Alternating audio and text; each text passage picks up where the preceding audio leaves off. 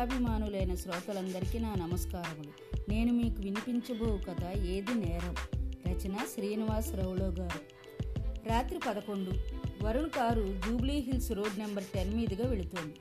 భారీ శిరీష కూడా ఉంది. రోడ్ నిర్మానుష్యంగా ఉంది. శీతాకాలం కావడంతో ఢిల్లీ అంతా కాకపోయినా బాగానే ఉంది పొగమంచు కారు స్పీడు డెబ్భై. వరుణ్ ఫోన్ రింగ్ అయింది. డాష్ బోర్డుపై ఉన్న ఫోన్ని లెఫ్ట్ హ్యాండ్తో అందుకోబోతుండగా స్టీరింగ్ అలా వదలొద్దు అని కళ్ళతోనే హెచ్చరించింది శిరీష్. ఇట్స్ ఓకే అంటూ కళ్ళతోనే సర్ది చెప్పి లిఫ్ట్ చేశాడు. అన్నయ్య ఇంటికి వచ్చేసరికి ఆలస్యం అవుతుంది.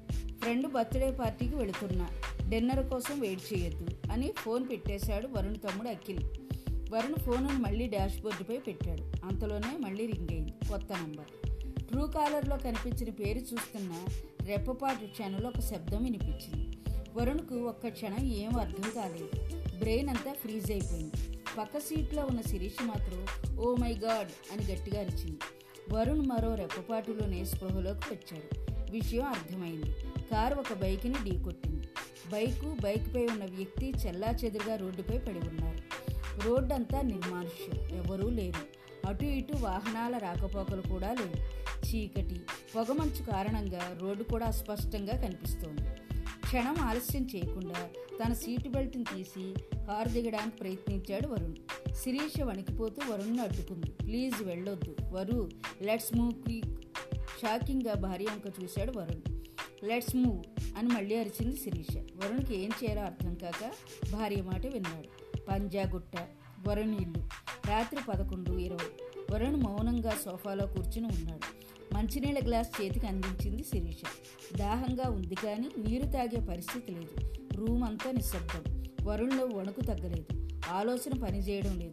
వణుకుతున్న స్వరంతో అసలు ఏం జరిగింది సిరి? అని అడిగాడు. నీ తప్పు లేదు. నేను చూశాను. ఆ బైక్ నడుపుతున్న వ్యక్తి సడన్గా స్పీడ్ తగ్గించాడు. అంతలో మన కారు అతన్ని తాకింది. జరిగింది అదే. మరి నన్నెందుకు దిగనివ్వలేదు? పాపం ఆ వ్యక్తి పరిస్థితి ఏంటి? ఏంటి వరుణ్? పిచ్చిగా మాట్లాడుతున్నాం మనం డాష్ ఇచ్చాం. తప్పు మనదే అవుతుంది. ఆ వ్యక్తి సడన్గా స్పీడ్ తగ్గించాడని చెప్పడానికి అక్కడ ఇంకో సాక్ష్యం లేదు. సో మనమే నేరస్తులుగా నిలబడాలి. భార్య మాటలో వాస్తవం ఉందని గ్రహించినట్లుగా తలాడించిన వరుణ్ మనం చేసిన యాక్సిడెంట్ని ఎవరూ చూడలేదనే అంటావా?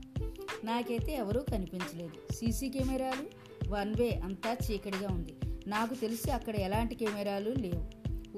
సిగ్నల్ దగ్గర కెమెరాని ట్రాక్ చేసి ఆ వైపు నుండి వచ్చిన కార్ చెక్ చేస్తే అలా వచ్చినట్టు ఆలోచిద్దాం. కానీ ఆ వ్యక్తిని అలా రోడ్డు మీద వదిలేసి వచ్చేసాం నాకు చాలా గిల్టీగా ఉంది. నాకు ఉంది కానీ నీ గురించి ఆలోచించాను. నువ్వు ఎంతో కాలంగా కంటున్న కళ నిజమయ్యే సమయం ఇది. మరో వారం రోజుల్లో అమెరికా వెళ్ళాలి. ఇంకా వీసా వెరిఫికేషన్ ఫార్మాలిటీస్ ఉన్నాయి. ఇలాంటి సమయంలో కేసు అంటే జీవితం నాశనం. నాకు ఆ క్షణంలో ఇదే గుర్తుకు వచ్చింది. అందుకే మరో ఆలోచన లేకుండా అని ఆగింది శిరీష. పదకొండున్నర కాలింగ్ బెల్ మోగింది. శిరీష డోరు పిఎఫ్ఓల నుండి చూసింది. ఒక పోలీస్ ఆఫీసర్ కనిపించాడు. గుండెలు వేగంగా కొట్టుకున్నాయి. శిరీష వణికిపోతుంది. వరుణ్ వచ్చి చూశాడు. శిరీష్ భుజంపై చెయ్యి వేసి ఏం కాదు ధైర్యంగా ఉండు. జరిగిందంతా చెప్పేద్దాం. నా అమెరికా ప్లాన్ గురించి చెప్తాను. కేసు లేకుండా చూడమని అడుగుతాను. ఓకేనా? అన్నాడు వరుణ్. వణికిపోతూ ఓకే అని భర్త చేయి గట్టిగా పట్టుకుంది. డోర్ ఓపెన్ చేశాడు వరుణ్. కే వరుణ్ కుమార్? అడిగాడు పోలీస్ డ్రెస్లో ఉన్న వ్యక్తి. లోపలికి రావచ్చా? సోఫాలో కూర్చున్నాడు పోలీస్. వరుణ్ వణుకుతున్న స్వరంతో అసలు అంతలో పోలీసు అందుకున్నాడు. మధ్యాహ్నం వచ్చానండి మీరు లేరు. మీ బ్రదర్ ఉన్నారు. మీ సెకండ్ షిఫ్ట్ ఆఫీస్ అని చెప్పారు. ఇంతకుముందే కాల్ చేశాను. వరుణ్ షాకింగ్గా చూస్తూ డ్రైవింగ్లో ఉన్నాను లిఫ్ట్ చేయడం కుదరలేదు అన్నాడు లోగొంతులో. మీరు మీ వైఫ్ ఒక్క దగ్గరే పనిచేస్తారా ఈ టైంలో వచ్చినందుకు sorry.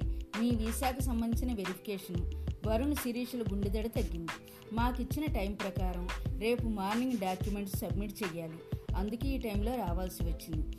Okay not an issue అన్నాడు వరుణ్. వెరిఫికేషన్ పూర్తి చేసుకుని వెళ్ళిపోయాడు పోలీసు. వరుణ్ శిరీష గండం గడిచినట్లు ఊపిరి పీల్చుకున్నారు.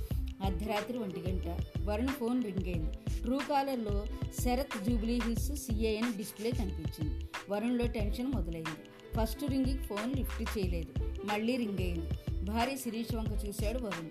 ఇంకేం పర్వాలేదు లిఫ్ట్ చేయండి. కానీ ఎలాంటి కేసు లేకుండా మాట్లాడండి. ఎంత డబ్బు అయినా ఖర్చు చేద్దాం అని లోగొంతుతో చెప్పింది శిరీష.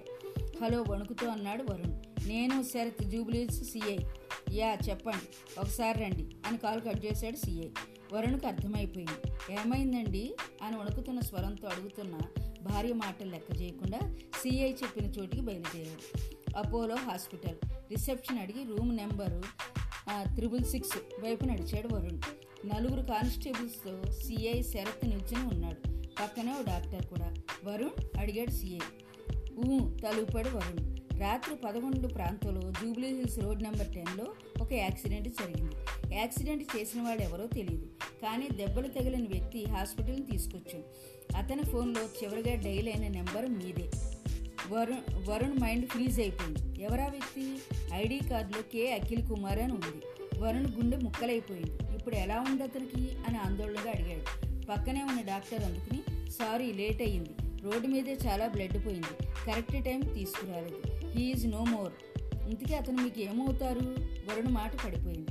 డాక్టర్ సిఐ ఇద్దరూ మాట్లాడుకుంటూ వరుణ్ నుండి దూరంగా వెళుతున్నారు. యాక్సిడెంట్ చేసి పారిపోవడం ఫ్యాషన్ అయిపోయింది సార్. అవును సార్ కావాలని ఎవరు ఎవరిని యాక్సిడెంట్ చేయరు కదండి. దెబ్బలు తగిలిన మనిషిని హాస్పిటల్లో జాయిన్ చేస్తే ఏమవుతుంది? మహా అయితే కేసు. నలుగురి దగ్గర నాలుగు మాటలు. అంతకంటే ఏమవుతుందండి? ఇక్కడ ఏది ప్రాణం కంటే గొప్పది కాదు సార్. నిజానికి యాక్సిడెంట్ జరగడం పొరపాటు. కానీ ఇలా మనిషిని నడి రోడ్డు మీద వదిలేయడం పాపం. క్షమించరాని నేరం. ఏంటో మానవత్వం లేని మనుషులు. దూరం నుండి వినిపిస్తున్న ఈ మాటలు వింటున్న వరుణ్ తన తమ్ముడితో పాటే చచ్చిపోయాడు మనిషిగా. నా కథ శాంత విన్నందుకు మీకు నా ధన్యవాదాలు.